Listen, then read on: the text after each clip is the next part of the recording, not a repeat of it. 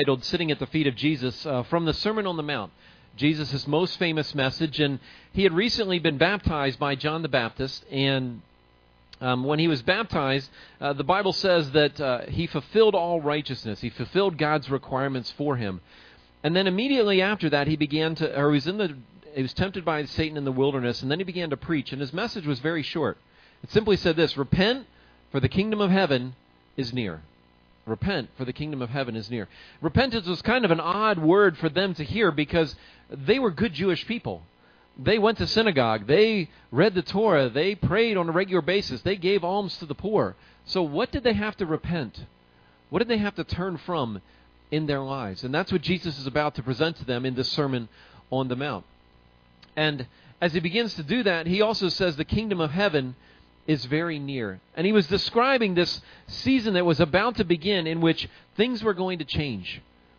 Things would go back to the way that really God designed them, with God being the king of this, Jesus being the king of the earth. And it was going to change the way things had been for them for a season of time. Uh, when I was a kid, we would occasionally go and spend a week with my grandparents, and during that week, we would usually um, get to eat things we didn't get to eat at home and uh, occasionally my grandmother would try to make us eat things we didn't eat at home, and we just got to say no, which we didn't get to say at home.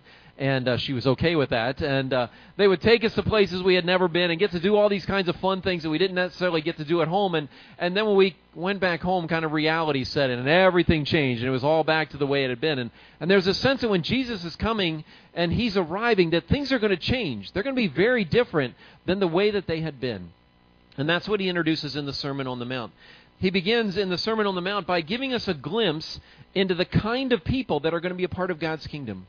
You know, we tend to think that, well, who's going to be a part of God's kingdom? Well, it's going to be the, the people that um, raise their kids well, and the people that um, you know that uh, don't get involved in a lot of uh, uh, uh, sexual issues, and the the people that um, are part of the church, and and the people that give on a regular. Those are the people that are going to be part of God's kingdom. But God says, no, no, no, no, no. I want to give you a very different way to look at this. And last week we started by looking at some of the individuals who are going to be part of God's kingdom. And the first ones we looked at are people who are poor in spirit. Uh, these might be described as people that are brokenhearted or people that are beaten up by this world. Another group was those that mourn, those that face great, difficult loss in this life. A third group that he talked about was those who are meek. Those who are meek. Those who don't force their way. Those who don't try to climb over top of others or demand that they get what they deserve, but those who are gentle and those that by their demeanor put their trust in the God of the heavens. Some people that we might not have expected that Jesus would be inviting to be a part of his kingdom. And this morning we're going to look at a few more of those. If you have your Bibles, turn to uh, Matthew chapter 5, or if you have a wireless device, there's a password inside the program there, the word connected, I believe. If you don't have a Bible, our guys have some of those and they'll pass those out to you. Matthew 5, uh, page 958 in the Bibles that they're going to pass out to you.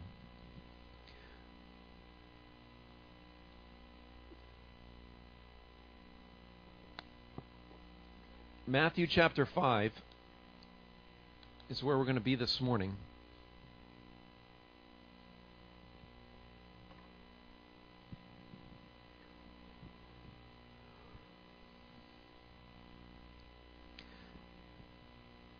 As you turn there, we're going to begin in verse 6. Matthew 5, begin in verse 6. And the first group of people, eh, he says, are that are blessed are those who hunger and thirst for righteousness, for they will be filled.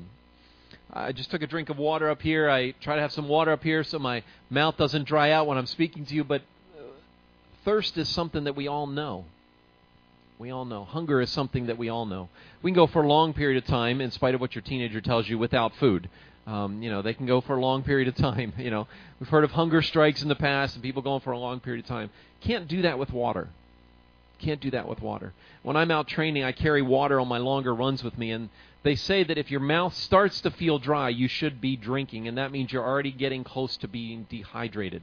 Your mouth starts to feel dry. And um, because we can't go very long, our body requires and needs water. And so Jesus here is talking about individuals who they demonstrate the same kind of need for those things that our body needs to survive for righteousness for God's ways, for the things of God. He said they have a consuming desire for God's ways to be lifted up on this earth, for wrongs to be righted, for injustice to be punished, for the downtrodden to be lifted up, for sin to be dealt with in our lives. Uh, David describes it in the Psalms in this way. Look at Psalm 42:1. He says, "As the deer pants for streams of water, so my soul pants for you, O God. My soul thirsts for God, for the living God. Where can I go and meet with God?" Jesus is describing people that just have this overwhelming desire to be with God, to meet with Him, to spend time with Him. Look at Psalm 63:1. He says this. He says, "O God, you are my God. Earnestly I seek you. My soul thirsts for you, and my body longs for you in a dry and weary land where there is no water." You see, in the Jewish community, they had all the rules the Old Testament law, the Torah. And as long as they followed the rules, they assumed they were okay with God. They assumed they would be blessed by God. We looked at that last week in the book of Deuteronomy that the law says if you obey my commands, then you will be blessed. Jesus is saying there's another group of people that I'm going to bless. These are individuals who have a heart that longs for God in ways that when you're with them, you think, my heart doesn't long for God in that way. They're not as concerned and as consumed about things on the outside, but they're really concerned about what is going on on the inside. And when you talk to these individuals and you say, what, what are the challenges you're facing? And they describe one of their own personal struggles, you're like, really? That's what you're struggling with? That one's not even on my radar. You don't even want to know my list of the things that I'm wrestling with. And Jesus says those are the individuals that he is going to be blessed. It's often people that are overwhelmed by their own sinfulness and they have this in this overwhelming sense of their sin and they're coming up short and they're longing for God to change them. And what he says in that verse, if we can go back to verse 6 on the screen, it says they will be filled up. Somehow God is going to fill their lives with His mercy and goodness. Somehow they are going to know God in ways that most of us may never experience because of their longing for Him. I, I put it this way I've said, Blessed are those who feel a powerful longing for God to transform this world that we live in and commit to making a difference in us because God will become more real to them than most of us will ever experience. So blessed are those who hunger and thirst for God's ways more than anything else the second group that he blesses is in verse 7. He says, Blessed are the merciful, for they will be shown mercy.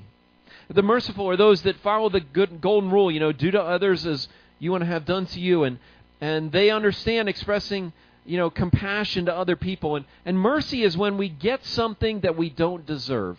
That's what mercy is. Mercy, uh, excuse me, is when we don't get what we do deserve. Mercy is when we don't get what we do deserve. That's what mercy is. We don't get what we do deserve. This summer I was traveling down south and I was in North Carolina and my sister just moved to South Carolina and so it wasn't that far away and I thought I should stop by and see them. They just recently moved and so I was driving down to see them and I was probably about 45 minutes away and and I was on the phone with her. I said, I'll be there in about 45 minutes. I said, um, and these are my exact words. I said, I'm trying to make sure I drive slowly through the little towns because I don't want to get a ticket. And as I got off the phone with her, I saw the speed limit drop from 60 to 40. You know, I'm on my sabbatical, no rush, no hurry, no deadlines. Slow down to 40 miles an hour, and uh, you guys know where this is going, don't you? And uh, and and as soon as I slowed down to 40 miles an hour, I, I entered this this little town called Society Hill. Sounds like a wonderful little town. You know, some Julia Roberts movie about that, you know, or something. I don't know. But, um, you know, entered this little town. There's a steep grade. I see a truck up at the top, and I, oh, nobody in front of me. So I start to accelerate to go up the grade. As soon as I get to the top of the hill, the blue lights come on. And I was like, you have got to be kidding. All right. So, you know, I pull over and I'm waiting for the officer. So, you know, where are you going today, sir? And why are you in such a hurry? And, uh, you know, I'm I'm I'm preparing to give my whole reason. You know, I'm on my sabbatical, not really in a hurry, but just out for a nice drive, and you know, and uh, all he said was 53 and a 40. I'll be right back. That's it. You know, I, I just wanted to even plead my story, but there was not even a chance for any mercy. I knew I was speeding. I knew I was over the speed limit. Okay, but can you not give me what I deserve? What did I deserve? A fine, right? What was I hoping for?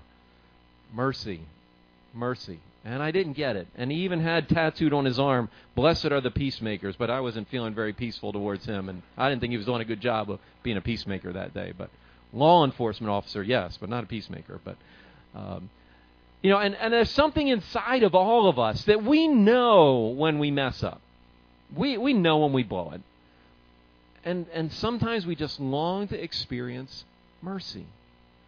And Jesus said those individuals that are able to extend this to other people, to not give them what they deserve.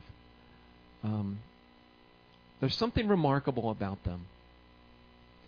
There's a story in the Gospel of Luke, um, very familiar story to probably most of us, a story called the Good Samaritan, in which a man is injured by the side of the road and two men go completely past him, and one stops and he doesn't just patch the guy up and said, You're going to be okay. He takes him to an inn. He pays for him for a couple of days.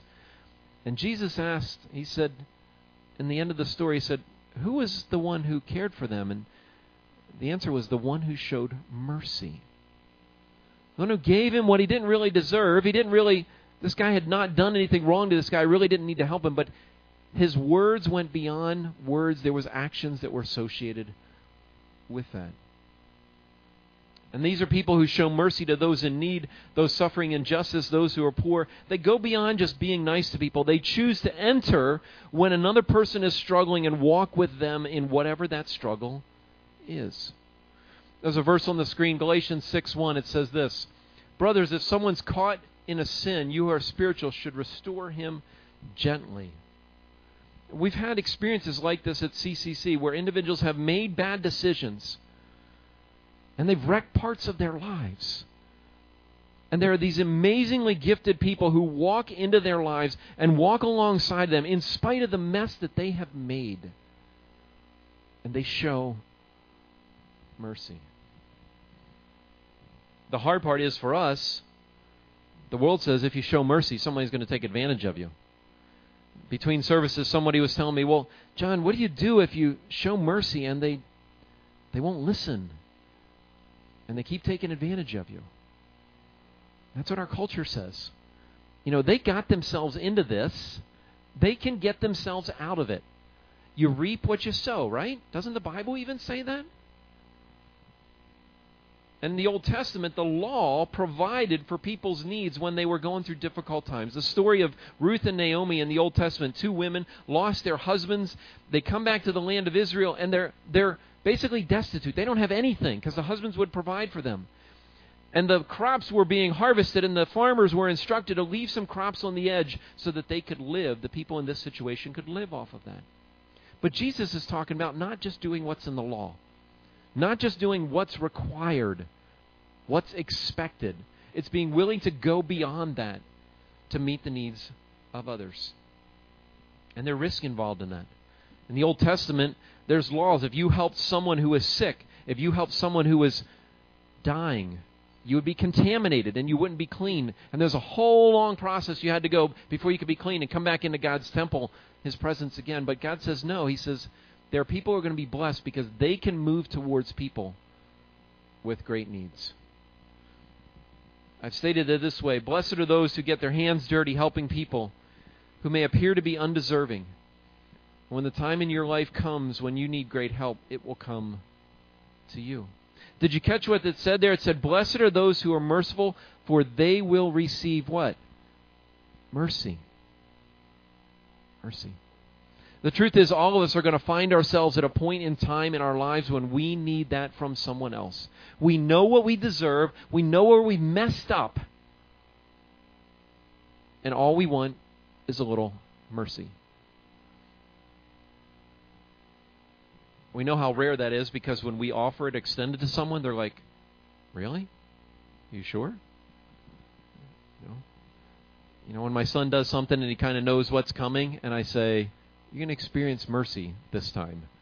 I don't do that every time, but but every once in a while, I want to just give him a taste of what is it like to be the recipient of mercy in our lives because that's what God makes available to us. And He says those individuals that choose to live that way, that choose to not protect themselves, not stay clean, not stay inside the boundaries of the law, but choose to walk into people's lives where they've made a mess of it, those are the people that God will extend blessing to.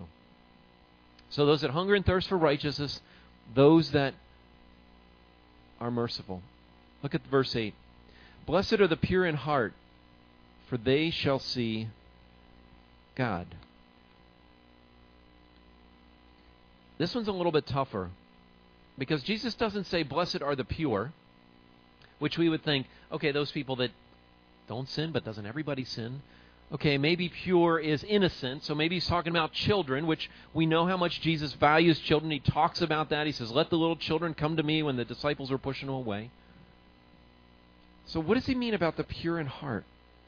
Well, remember what Jesus is talking about is he's talking about people who are blessed who don't appear to deserve to be blessed or don't have not done anything to earn blessing. So what is he talking about here? Well, I want to suggest to you that he's talking about people who believe that they are pure in heart. Uh, Dallas Willard said this. He says, These individuals are perfectionists and they're a pain in the butt to everyone. These are the people that believe that they are pure in heart. Uh, they're the kinds of people that will find errors in your doctrine, they'll find errors in your practice, and they'll probably question your heart and motive. The truth is, they're even harder on themselves, and they never feel like they really measure up. Nothing's good for, good enough for them. Food's never cooked right enough. Clothes are never right enough. Never, you're never quite in style or accessorized properly. You know, nothing is ever good enough.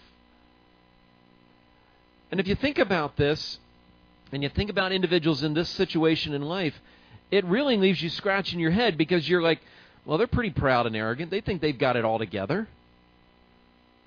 And maybe they have the wealth and success to follow that. And what's our thought? Do they deserve blessings from God? They don't need any blessings from God. They've made their own blessings. What do they need from God? Starting to get the picture of how these are individuals that could be on the outside, that we think they do not deserve something from God, and God says, No, there may be something that they deserve that you might not see. These are the kind of individuals that are like the, the CEO at your company that really doesn't know or care about you. Or the big business that doesn't care about your struggle. Or the boss that only cares about his success and not the challenges you're facing to make him successful.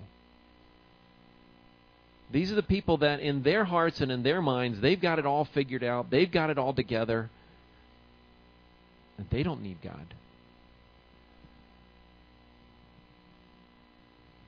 And yet, look what it says about these individuals. It says they will see God. They will see God this is one that kind of leaves me scratching my head. I'm like, I really don't understand this. I don't get this. Because, first of all, the Bible seems to talk about the fact that, you know, God is someone that we can't see, but we know and we're aware of. And, and I think I can understand that concept. It's a little bit like the sun. Um, you know, this is a this is a great time of year. Uh, you know, the sun is out. It's warm. You can kind of sit outside. I, I've done this recently, where you just you can kind of sit outside in the sun, and even for a fair redhead like me, I don't get sunburn. You know, it's kind of it's really really nice. And you feel the warmth of the sun. You enjoy all the benefits of the sun. Um, and yet you don't get burned by the sun, but you can't do what with the sun? You can't what? Look at the sun. And so you experience all the benefits, all the good things, but it's so brilliant you can't quite see it. And somehow God gives these individuals a glimpse of himself they can see God. And I really don't know how that happens. I know of one individual in the Old Testament, a guy by the name of Nebuchadnezzar. He was a king, um, a very well known, very powerful king in the ancient Near East.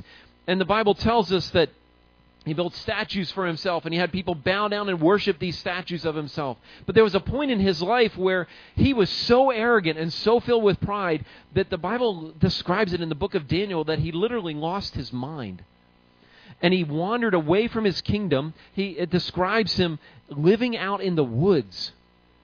It describes his fingernails growing long and, and his hair being all unkempt and shaggy until he got to the point that he recognized that there was someone greater than him, and that was the God of the heavens. Does God do that? Well, we certainly have illustrations in our recent history of people who thought they were above the law, right? And they discovered they were not. So sometimes God can do that. I'm not really sure how God does this to these individuals. Maybe it's a near death experience, maybe it's a great loss that they face. But somehow He gives people who believe that they are good in themselves a glimpse of Him. And that is an unbelievable blessing from the hand of God. So the third one is the pure in heart. Those that hunger and thirst after righteousness, those that are merciful, and those that are pure in heart. And I've said it this way Blessed are those who think they have it all figured out in life. They discover they don't. And God gives them a glimpse of Himself. This next one's a little more obvious. This one says, Blessed are the peacemakers, for they will be called the sons of God. Now, let me see your hand. How, how many of you are, let me see if you're a peacemaker. You're the one that always in the middle. You're trying to solve problems. You're a middle child. You know, let me see a few more hands. Okay, a couple of you, you know. You're trying to you're trying to figure out what's going on and kind of get everybody to come to a common solution there and get us all on the same page. You know, you're not the stubborn firstborn, you know, and you're not the carefree last child that doesn't really care. You know, you're not you're the one in the middle trying to find that happy medium and and and those of you in this situation, you know, this kind of feels a little bit like a curse, doesn't it? You know, it does. Because you you don't really want to, but you just can't handle the conflict that is going on and you, you have to enter it in somehow in some way and try to bring people together in that experience. And you might experience at a young age between siblings and maybe even parents as you get a little bit older with coworkers, extended family, neighbors, maybe even a small group setting. But and it's tough because you're in the middle, and and sometimes when you're in the middle, you lose, even though you were just trying to help. You lose friendships, you lose relationships because of that happening. And so Jesus extends a blessing to these individuals. And why was that so unusual for that day? Well, there's two reasons that I think that it was unusual. Because in the first century, there was this group of individuals called the Zealots. Uh, the Zealots were like a first century militia group, is the way to describe them. Because their goal was to find like minded people and then find ways to overthrow the Roman government. And so they weren't about reconciliation or peace, they were about overthrowing the Roman government there was a lot of conflict in that day because the religious leaders, because of the way they interpreted the law, had created this group and this group and this group. And if this group didn't agree with this group on all the specifics, then there would be conflict. Boy, that doesn't sound very um, out of line for our day, does it? You know. Another reason is because the law focused on um, justice that's what the law focused on. For instance, if you were doing something and in, in, the process of doing something, you, you killed your neighbor's cow. I don't know what you would be doing in that day and you killed your neighbor's cow, but somehow you killed your neighbor's cow. You would have to give him one of your cows. That was the justice, right? You know, a cow for a cow, you know, like an eye for an eye, you know. That was kind of the Hammurabi's code of that day. And so it focused on law and justice. The, the difference with the peacemaker is the peacemaker is not as concerned about the laws. They're concerned about the people. That's what they're concerned. And they're willing to enter a difficult situation, a situation that may result in loss to them because of their concern for the people and that they find a solution to move forward. You know, the other problem with the law, the law doesn't account, account for people's hearts being hardened. Uh, the law doesn't give any space for what about outside the law? Well, we got to find a law to find out how that works. This is not just being nice or being tolerant. This is waiting in the middle of a mess. And waiting in the middle of a mess because you care about the people who are involved. And, and you do it because that's just kind of who you are and your heart for the people. And Jesus says the people that enter these very difficult situations, these hard struggles, those are people that I'm going to bless. And, and notice how they're blessed. It says there in the end of the verse, it says, they will be called the sons of God. They'll be called the sons of God. Uh, that's really a phrase that describes someone who's a part of God's family. You see, someone who enters this really is following the example of Jesus. Because the Bible tells us that that God created man perfectly to live in relationship with God. But man said, Thanks God for making this perfect world and this great experience, but you know what? I want to do my own thing and I'm going to turn my back and walk away from you. But God loved the world so much that He said, I'm not going to let them walk away. I'm going to provide a person named Jesus who's going to come to this earth and live on this earth and, and die on the cross, and His death is going to pay what my requirement is for all of the sins of mankind to be taken care of. And so when you choose to enter that role as a peacemaker, you really follow the example of Jesus and what he came to this earth to do for us. Now, this whole idea of peacemaking, it's a little confusing in the community we live in because of the Mennonite and the Anabaptist tradition um, about not being involved in conflict and pacifism, and, and sometimes this verse gets referenced for those things. The difference is, is I don't see this as someone being avoiding conflict. You see, when, when Jesus talked about peace, he didn't talk about avoiding conflict. He talked about entering it and offering something that people in the conflict couldn't see and weren't willing to move towards. And so, in our lives, when you find yourself in those situations, when you find yourself in the middle of those situations, um, you really live out what Jesus has called us to be when you can seek to offer peace to those struggling to experience it. So, another way to put this would be Blessed are those who enter the mess of conflict with the goal of reconciliation with others, as they will clearly stand out as God's sons following his example in Jesus. So he says, Blessed are those that hunger and thirst for God's ways. Blessed are those who are merciful. Um, blessed are those who are pure in heart. Blessed are those who are the peacemakers. And lastly, blessed are those who are persecuted. And we're going to look at verses 10, 11, and 12 together. So let me read those to you and then we'll talk about them. He says, Blessed are those who are persecuted because of righteousness, for theirs is the kingdom of heaven. Blessed are you when people insult you, persecute you, and falsely say all kinds of evil against you because of me. Rejoice and be glad, because great is your reward in heaven. For in the same way they persecuted the prophets who were before me.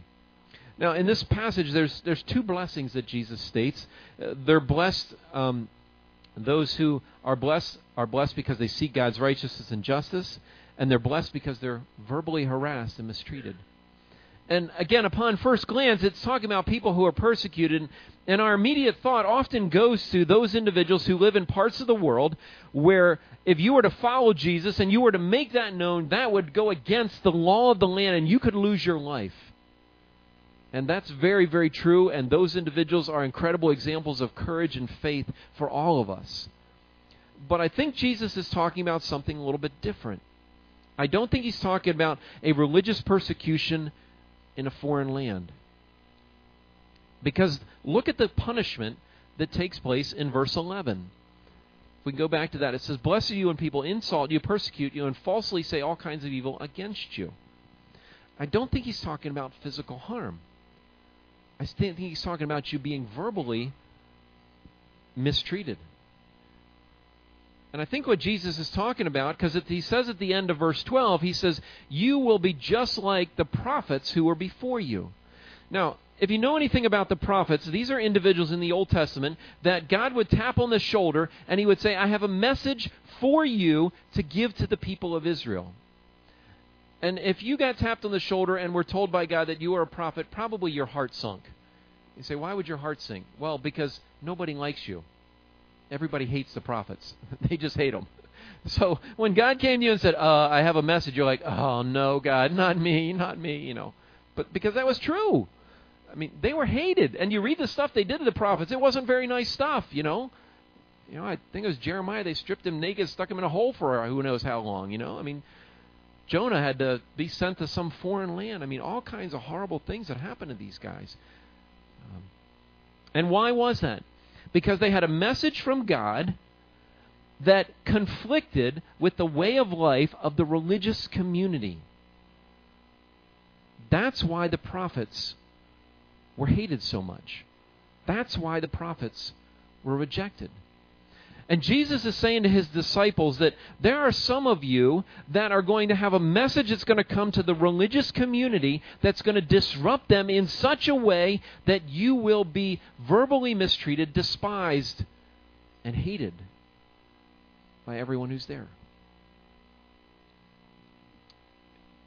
And so in Matthew chapter 23, Jesus talks about the religious leaders and We'll come back to this over and over again. He says, You guys clean up really well on the outside, but inside you're a mess.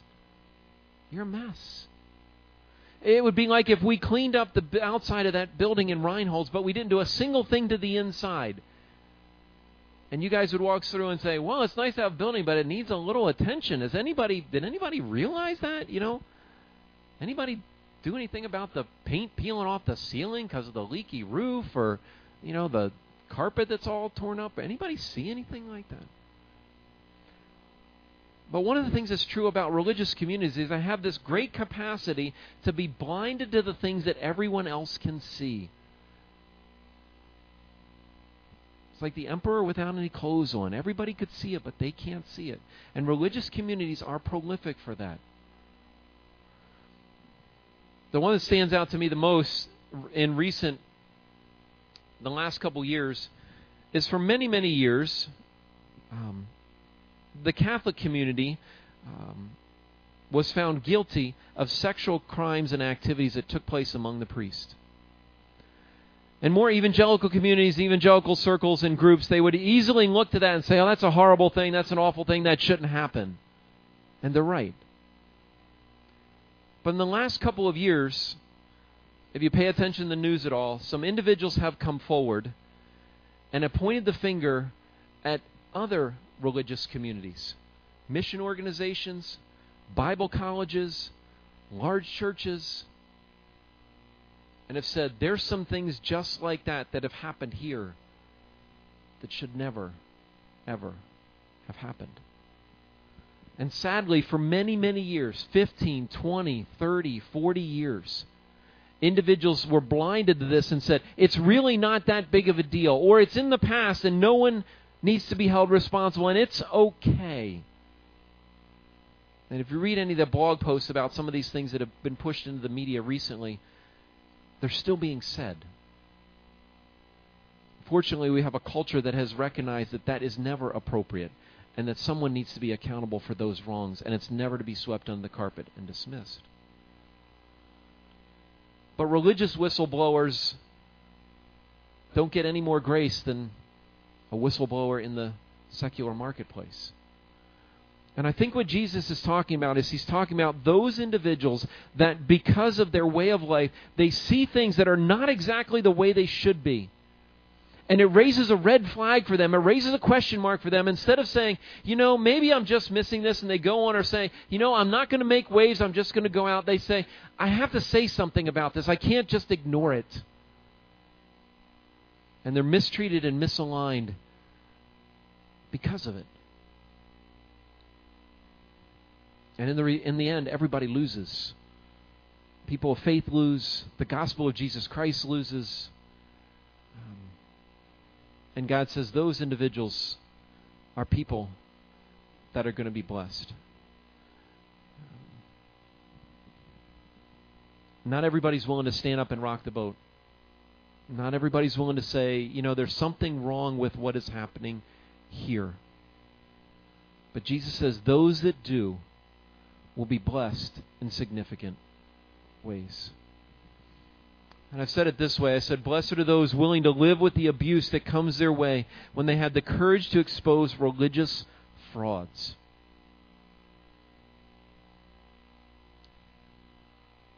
It's almost a little embarrassing because our culture seems to be able to see religious frauds. But we can't. We can't. And sometimes God enables individuals to see that and have the courage to speak into that, and they will be blessed and God has something great planned for them. As I said to you last week, these are not commands for us to aspire to. At least not in this place. I don't think Jesus is saying to you, you should hunger and thirst for righteousness, or you should be merciful, or a peacemaker, or pure in heart, or you know, persecuted. I he talks about some of those in other places. I think what Jesus is saying here is he's saying, I want you to recognize that the people that I'm going to welcome, the people that are going to enter my kingdom, are people that you might be surprised are the ones that I'm going to invite in.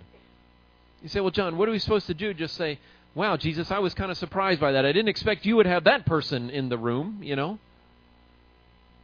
No, I think what Jesus is doing is he's not only giving us an example uh, to see who's going to be in, but I think he's giving us an invitation. You say, what do you mean an invitation?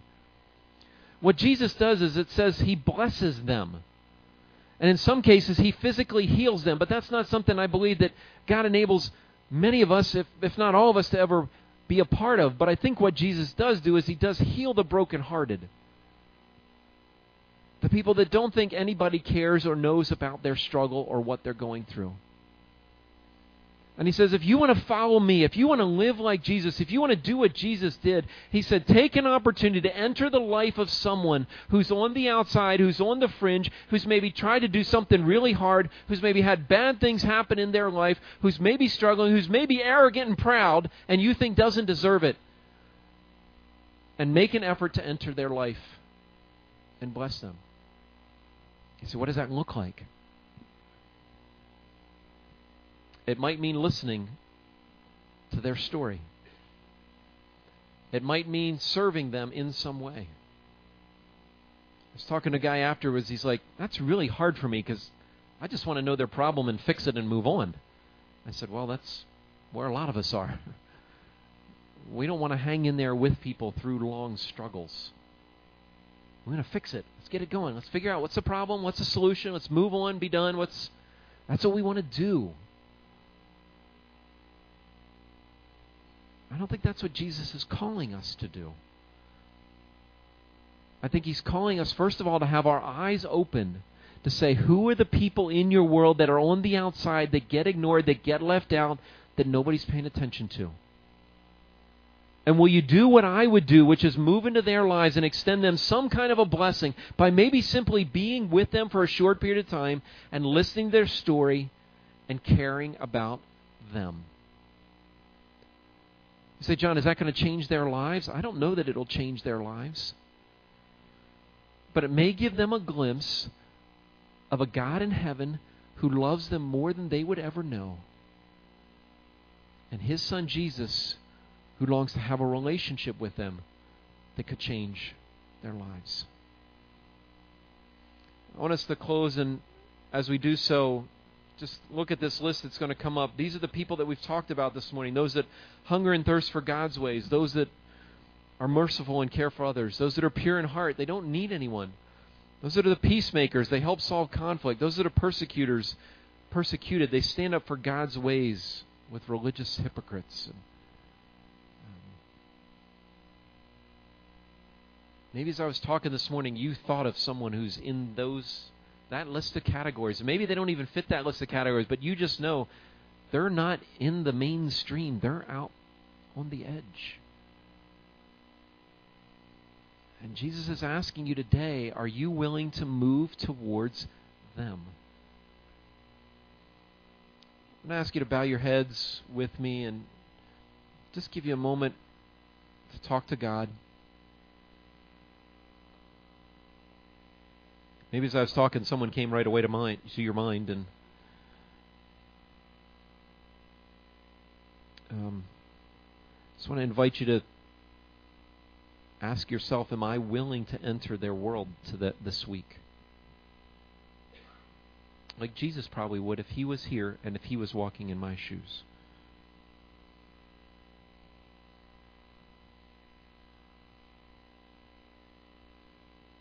And if no one's coming to mind, maybe your prayer is God, help my heart to be willing and my eyes to be open to see the people you want me to walk towards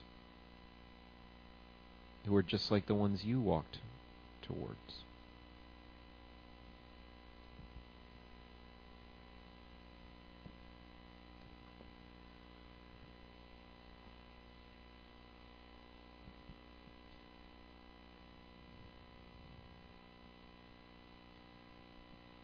God, as we've spent this time looking at the people you will bless.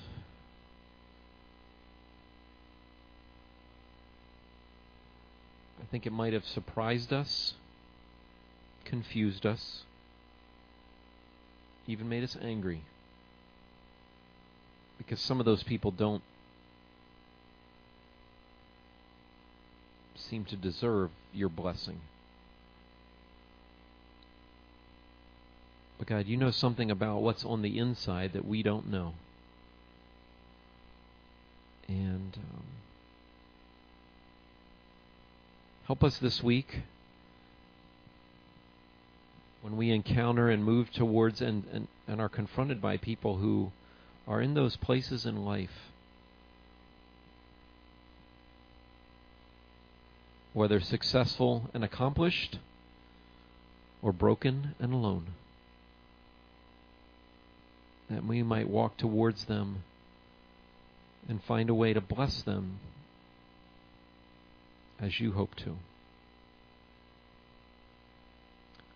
God, help us to do that. We need your help because we can't do this on our own. In your name we pray. Amen. Jolene? Thank you, John.